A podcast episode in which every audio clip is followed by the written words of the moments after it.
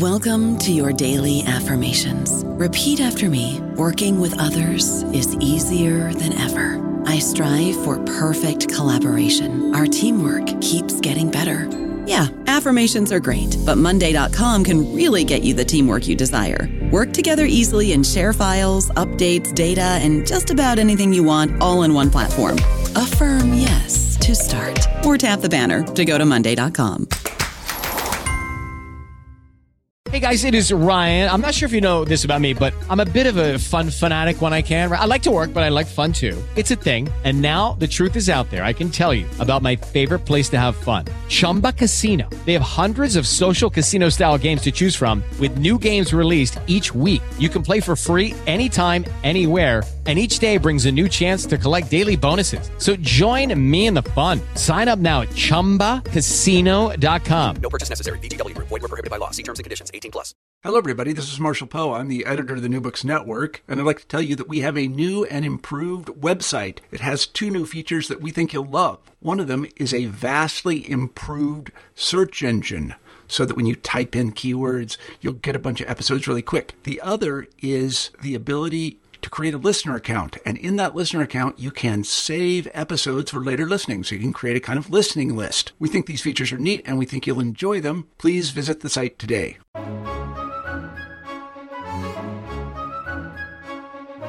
Hello everyone, and welcome back to New Books in Christian Studies, a channel on the New Books Network podcast. I'm your host, Crawford Gribben, and today my guest is Jeffrey S. MacDonald. Jeff is a pastor of Avery Presbyterian Church in Bellevue, Nebraska, and he's also an affiliate professor of church history at Sioux Falls Seminary in Omaha. He's also the author of a new book, John Gerstner and the Renewal of Presbyterian and Reformed Evangelicalism in Modern America, just published by WIPF and Stock. Jeff, it's great to have you on the show. Great to be here. And congratulations on your book. Before we begin talking about the book, about John Gerstner, can you tell us a little bit about yourself? Yeah, well, I've been a Presbyterian pastor for a little over 12 years, and my family is Presbyterian. And my dad worked at various colleges as a coach for the first 15 years of his working career, and then he became a pastor. And so he's been a pastor for about 25 years now. And the church that he serves is left Presbyterian Church USA about 10 years ago and joined the Evangelical Presbyterian Church.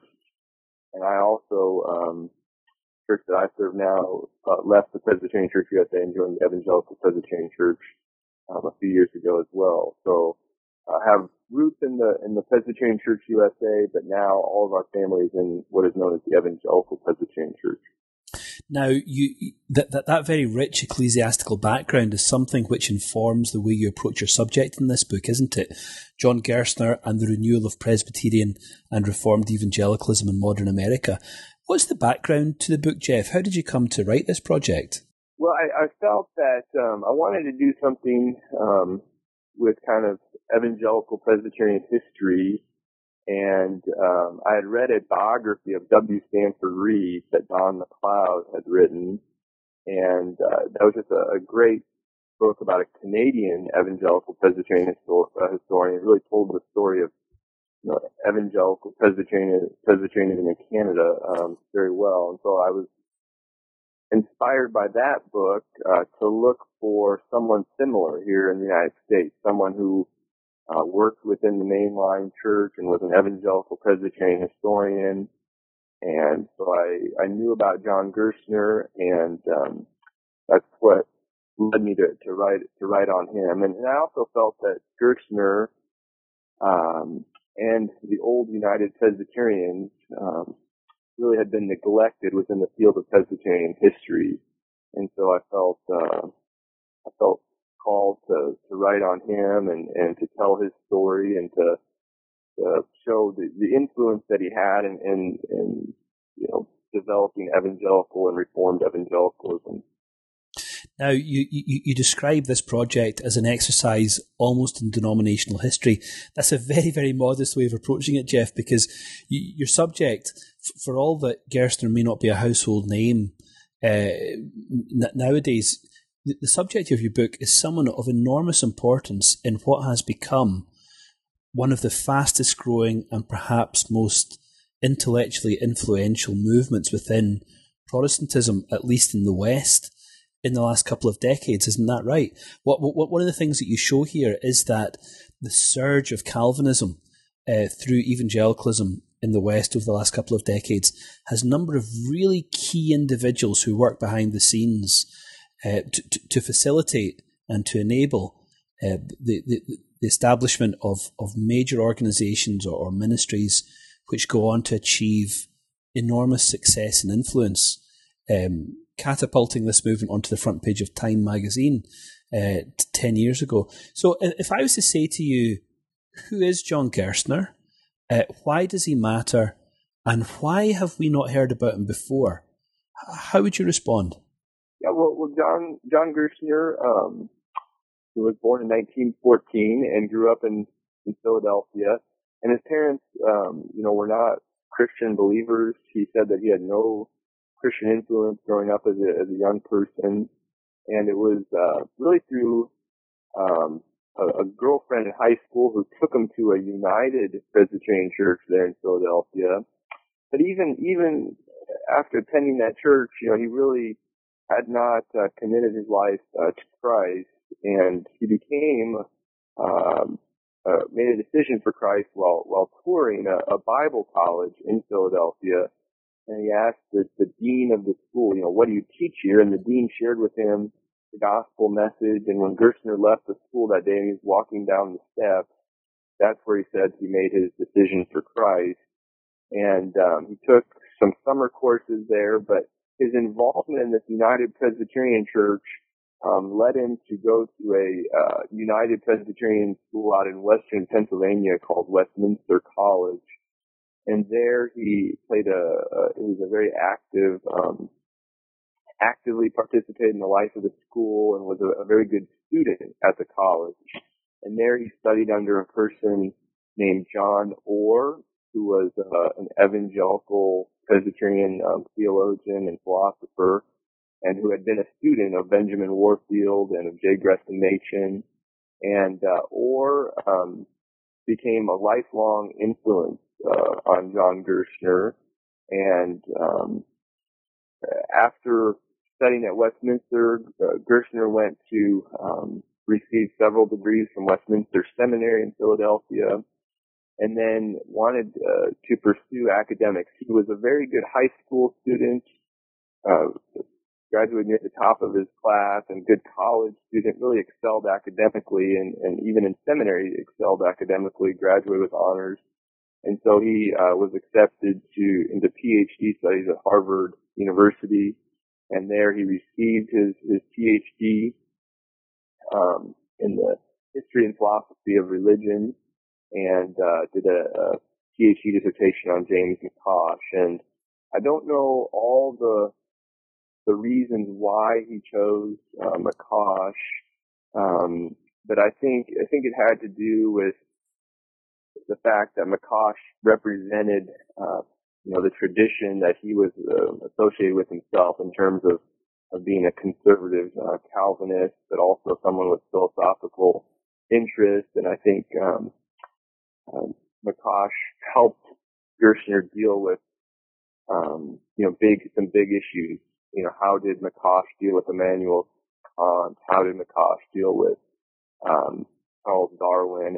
And McCosh's answers and responses and reason, well thought out reasoned responses to those big names and Western thought, really helped Gerstner. So I think that's the reason he wrote on McCosh. But after PhD studies, he was pastor for a few years in the Pittsburgh area and wrote a lot of book reviews. And he was a United Presbyterian pastor. That was a smaller, the third largest denomination in the United States at the time. This was in the late 40s, and he got the attention of a theologian at Pitt Xenia Seminary, and Pitt Xenia was the only seminary of the United Presbyterian Church in the United States.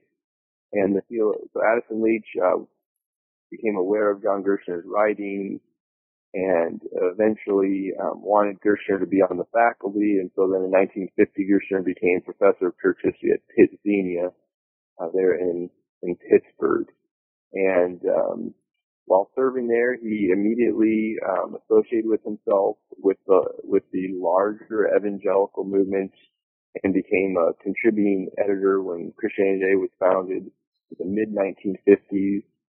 And during that time, he also came to oppose the merger between the larger PCUSA and the UP Church. Gerstner was very had a lot of concerns about liberal theology in the PCUSA and the fact that the PCUSA never adequately dealt with the Auburn Affirmationists. That was a more the Auburn Affirmation was a more liberal theological statement and called for greater toleration. And Gerstner really felt that if the UP Church united with the PCUSA Church, that the UP denomination would just simply be swallowed up and liberalized. And so Gerstner fought against that, but was unsuccessful. And the two denominations came together to form what's called the UPCUSA, and then also the UP Seminary in Pittsburgh had to unite with the more liberal PCUSA seminary in Pittsburgh, which was called Western Seminary. And so Gerstner served on that new consolidated seminary faculty. He was an evangelical minority on that faculty, but really thought to be an evangelical Presbyterian witness. And that's where he began to make some of his contributions in terms of history and philosophy, wasn't it, at that point? But Jeff, can you tell us a little bit about his formation in philosophy? You mentioned earlier on that he had attended Westminster Theological Seminary in Pennsylvania, in Philadelphia, where you describe in the book a philosopher called Cornelius Van Til, who had a very distinctive way of approaching Reformed philosophical thought, didn't he? Can you help us by reminding us what was distinctive about Van Til's approach and perhaps some of the reasons why Gerstner did not find it compelling? Yeah, well, Cornelius Van Til was a well-known Reformed apologist and theologian, but he advocated presuppositionalism, that we need to presuppose God, and Gerstner really disagreed with that approach. Gerstner was really influenced in college by John Orr, and Orr had a more of a evidentialist approach. And the book that really shaped Gerstner's mind was a book called English Deism, Its Roots and Fruits, which was published in 1934 by Erdman. And that book is really not well known, but it shows, you know, it shows the large sweep of the history of philosophy and connects it with theological liberalism. And that's really the book that shaped Gerstner's mind in many ways. So he rejected Van Til on the apologetics issue, or the apologetic approach, but he always, you know, was appreciative of Westminster Seminary and really was, you know, agreed with Machen's analysis of theological liberalism and where it could lead. So, you know, that's kind of his main, you know, his intellectual formation as a young person. So you describe in the book how Gerstner, as you've just reminded us, becomes a church clergyman, becomes a seminary professor, begins working in the areas of history and philosophy as well. But he's, as you reminded us too, he's an evangelical minority in a mainstream denomination. He's part of an evangelical minority in the seminary where he's teaching, but yet he also wants to be supportive of and involved with projects like Christianity Today, the new magazine launched, I think you tell us, in the late 1940s, to advance an intellectually serious version of a conservative evangelical faith. Why does he get involved with Christianity Today when he has so many other things going on in his life? Well, even before Christianity Today, Gerstner identified with the evangelical movement, and many UPC clergymen, identified themselves in that way. And there were many strong connections between old Princeton seminary professors like Machen and the UP Church. And that's one of the things that the book brings out that really were previously unknown or not known about very much. And so one of the strategies of the old Princetonians was not to just be an influence in the PCUSA, but to establish connections with United Presbyterian Church and United Presbyterian Scholars. And one of the ways that they did that was through an organization known as the League of Evangelical Students, which really has not received very much historical connection. But that organization was founded by Machen and the president of Zenith Seminary, Melvin Grove Kyle, and they promoted evangelical and reformed scholarship, across the Presbyterian family and into other denominations as well. And Gerstner's professor, John Orr, was a part of that organization and spoke at one of the national conventions. And I think Gerstner probably attended one of those LES conventions as well. So I think, throughout his academic career, both as a student and as a professor, he always, was a part of that wider evangelical movement and conservative Presbyterian movement. But you show us in the book how incredibly intellectually serious he is as well. He gets involved, as you show us, in the Yale University project to produce the critical edition of Jonathan Edwards, a project that starts when in the late 1950s, and I think only concluded within the last decade, I think. So, he's making all kinds of contributions. He's meeting all kinds of people, isn't he? In the 60s and the 70s, he's gaining a reputation through his seminary work and the opportunities that creates for him. But it's also a time of struggle on the one hand, isn't it? But also a time of new opportunities. You tell us both about the pressure in his seminary to combine with the other seminary in the city, but also you talk about his relationship with proteges, with like R.C. Sproul, who takes Gerstner's ideas really to a much broader audience than Gerstner could ever have found himself. The battles that Gerstner faced, at Pittsburgh Seminary, his struggle with liberalism, I think in many ways motivated his scholarship, and so he becomes a very strong promoter of Jonathan Edwards. He publishes a book, one of the first books ever published by an evangelical author in the 20th century. John Gerstner, I think, was the first one to do that. He published a book on Jonathan Edwards and the issue of how Edwards dealt with election. So that was one of the things. And he felt that Edwards was kind of the key to the battle with theological liberalism. And so that's why he promoted Edwards, wrote on Edwards. He was involved with the Yale, the Yale volume on Edwards' sermons. But he promoted Edwards to so many students and so many different lay people and pastors.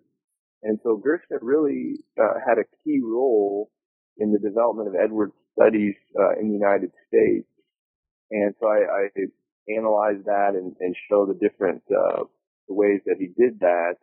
He also, had a tremendous influence on R.C. Sproul. R.C. Sproul also came out of a United Presbyterian background and graduated from Westminster College. And then Sproul came to the new seminary right as it consolidated. But Gerstner was his main mentor, and they were very close. And then Sproul launched Ligonier Ministries in 1971, and Gerstner helped with that and became a professor at large at the Ligonier Valley Study Center.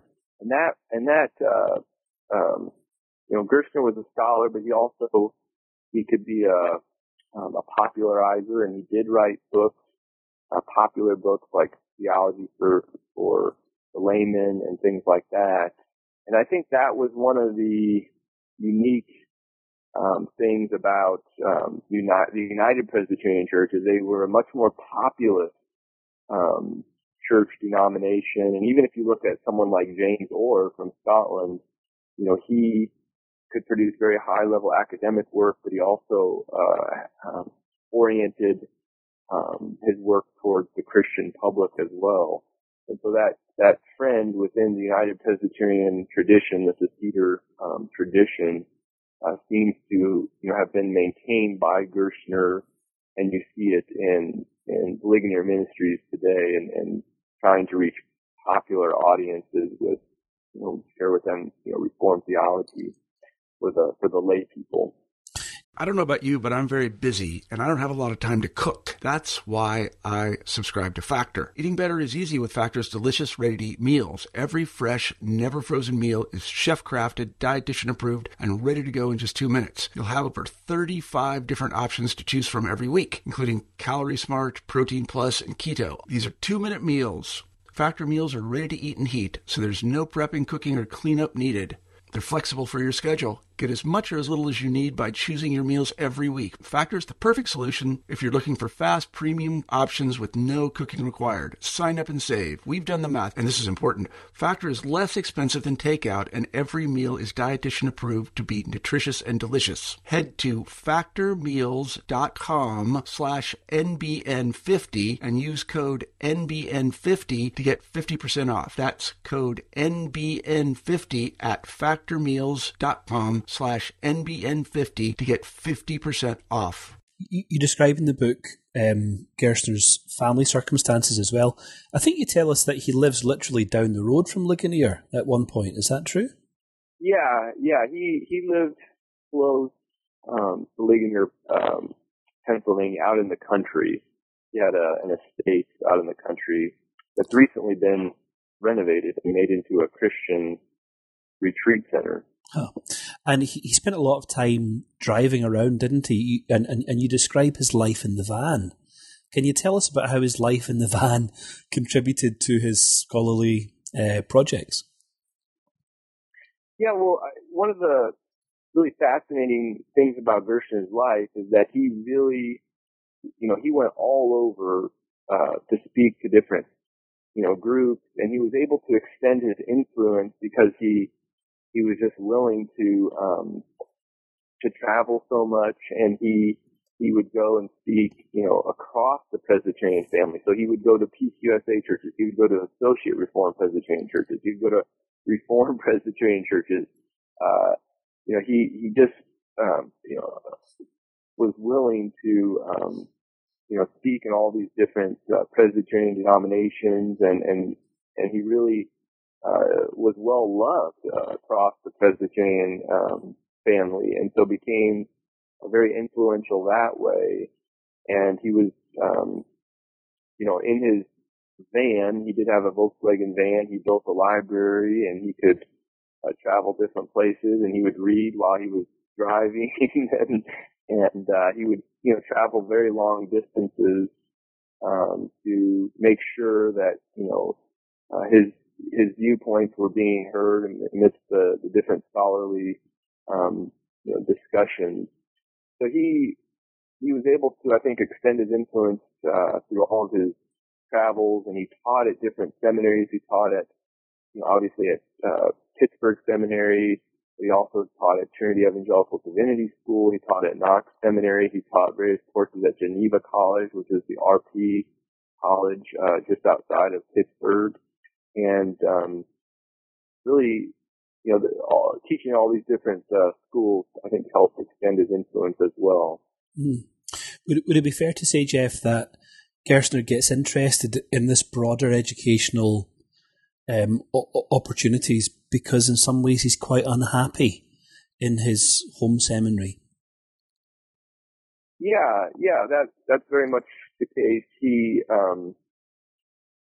was there was a few evangelical faculty members at Pittsburgh Seminary after it consolidated, and he was the most outspoken of those evangelical faculty members, and he really disagreed with the theological liberalism and some of the more moderate theological views at the seminary. He was trying to be an evangelical witness and represent what the old Pittsburghian, what the old Evangelical United Presbyterian stood for. And so he did not want to leave the seminary because he felt that if he resigned, that voice would be lost. And he felt that it was important for that voice to be heard, even though it was a minority position.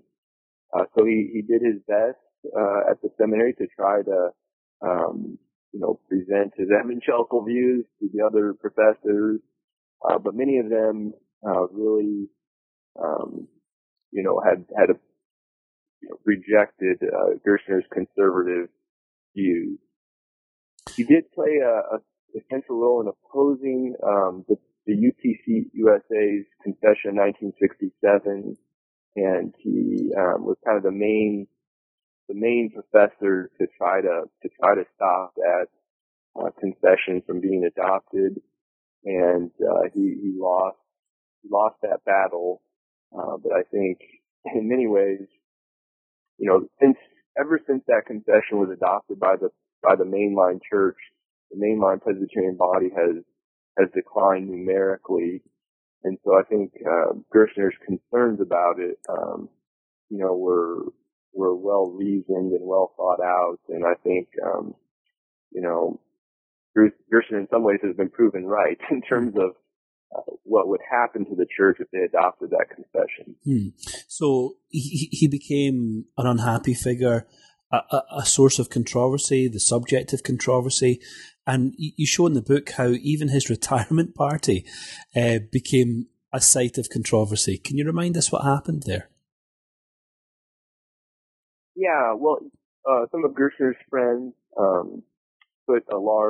got together a large retirement party, and it was a really nice event, and there was just lots of nice comments made about Gerstner and all of his contributions and all the positive things that he was able to accomplish despite all the setbacks and despite being marginalized at the seminary. It was really a joyous event. But apparently, at the event, Gerstner had made some critical comments about the mainline church in terms of their acceptance of a minister named Mansfield Kaseman, who was allowed by the Washington, D.C. Presbytery, the National Capital Union Presbytery. They allowed him to be a pastor, even though he wouldn't affirm that Jesus is God. They asked him, is Jesus God? And his response was, no, God is God. And then subsequently, Kaseman in the newspaper denied the bodily resurrection of Christ. And so Gerstner and some other clergymen, most of whom were former UP pastors, they tried to prosecute Mansfield Kaseman in the church courts of the UPC USA, and they were unsuccessful. But what came out of that dispute was the founding of the Evangelical Presbyterian Church in 1981. And that denomination started with 12 churches and now has around 650 churches throughout the United States. It's around this period that Gerstner comes to the conclusion that his denomination is apostate, isn't it?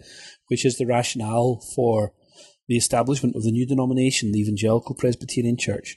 So if he had become so disillusioned by what he perceived to be the diseased health of the denomination in which he had served as a clergyman, why does he turn his attention at this point to publishing big books against subjects such as dispensationalism? Yeah, that's a good question.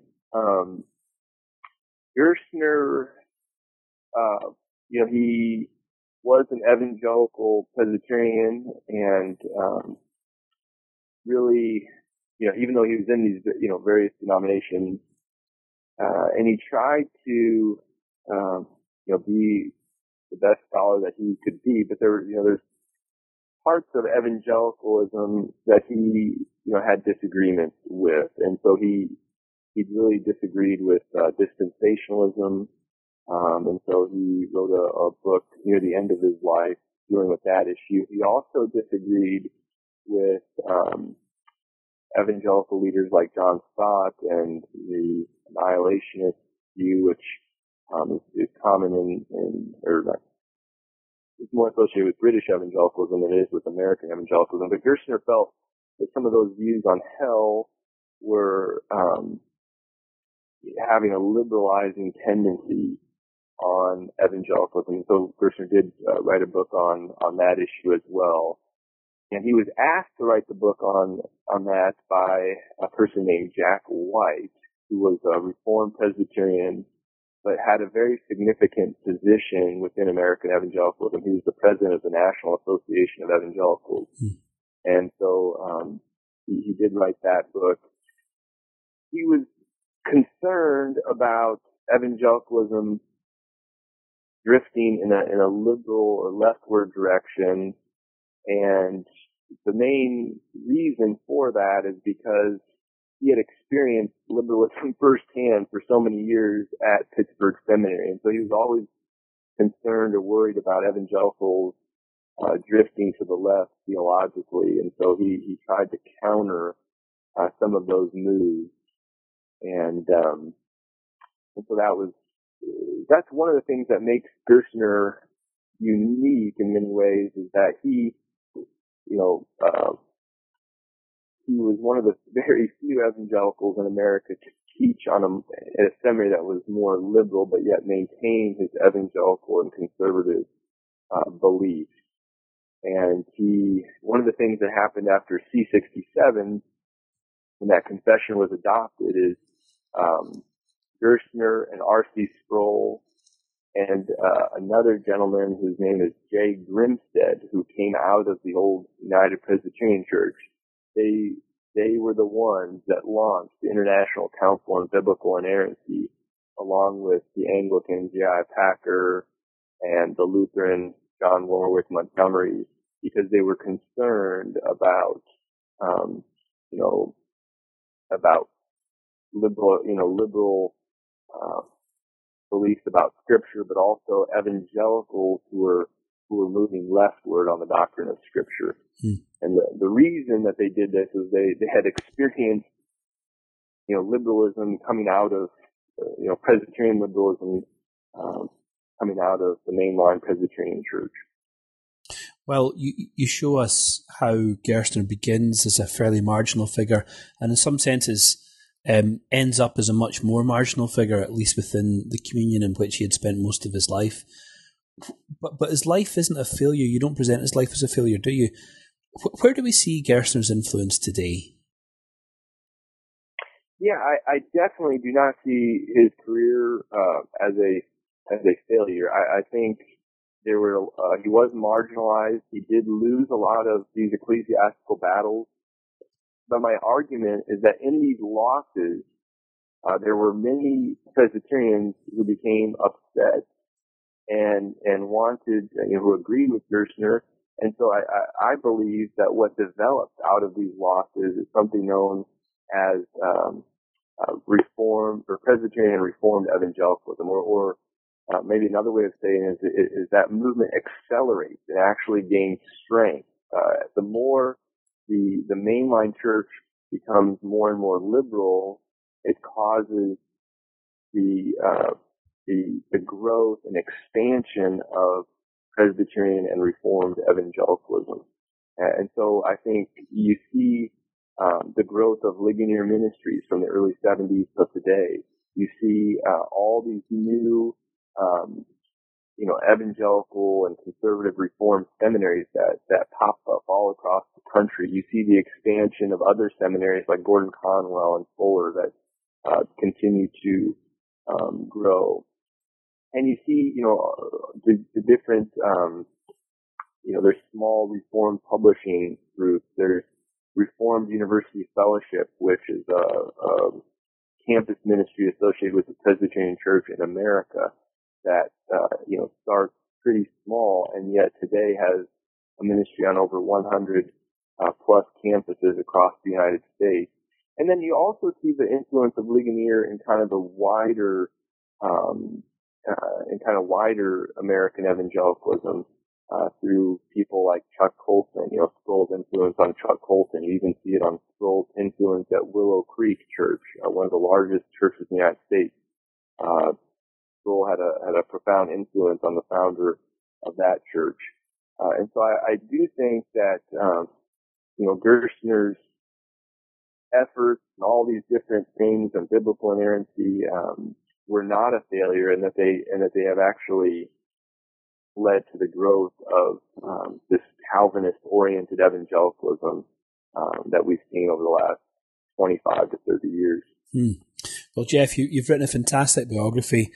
It gives us insights into someone who's of genuinely structural significance in religious trends that we can see today. John Gerstner and the Renewal of Presbyterian and Reformed Evangelicalism in Modern America, just published in the Princeton Theological Monograph Series with WIPF and Stock. Thanks so much for coming onto the show today to talk about this book. Before we wind up, can you tell us what you're working on at the moment? Well, I have a paper on the League of Evangelical Students, which Machen founded, and so I'm working on that. I'm going to have a paper published on J. Gresham Machen and the Influence of Classical Studies, which will be published by Westminster Theological Journal in about a few months. And then I want to do something on the wider influence of the Covenanter, the Cedar Presbyterian tradition and its connection to the growth of evangelicalism in the United States. Sounds fantastic. Well, listen, Jeff, you're really busy. Thanks for coming onto the show to talk about your book. Thanks for your time and take care. Thanks so much for having me, Crawford. I appreciate it. It's great to have you here. And thanks to everyone else for listening. I'll see you next time on New Books in Christian Studies, a channel on the New Books Network podcast.